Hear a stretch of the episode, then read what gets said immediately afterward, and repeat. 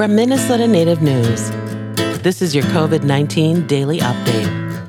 I'm Marie Rock. Over 60% of Minnesotans 16 and older have been vaccinated for COVID 19.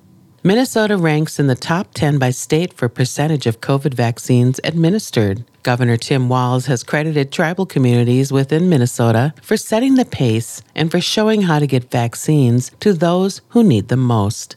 These sovereign nations have been so effective because they focus vaccination efforts on elders and multi generational households for native and non native residents within their lands.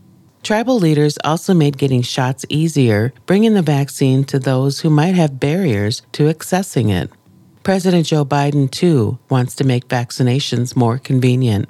One way is through the government website vaccines.gov. There, you can input your zip code to find vaccines near you you can designate how far you're willing to travel, 1 to 25 miles, and you can limit results by selecting a preferred vaccine, Pfizer, Moderna, or Johnson & Johnson. The search results offer a list of available providers by distance and whether vaccines are in or out of stock. By clicking the provider, you can check availability and make an appointment.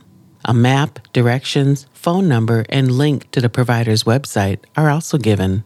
This is part of a federal effort to get at least one dose into at least 70% of Americans by July 4th. For Minnesota Native News, I'm Marie Rock.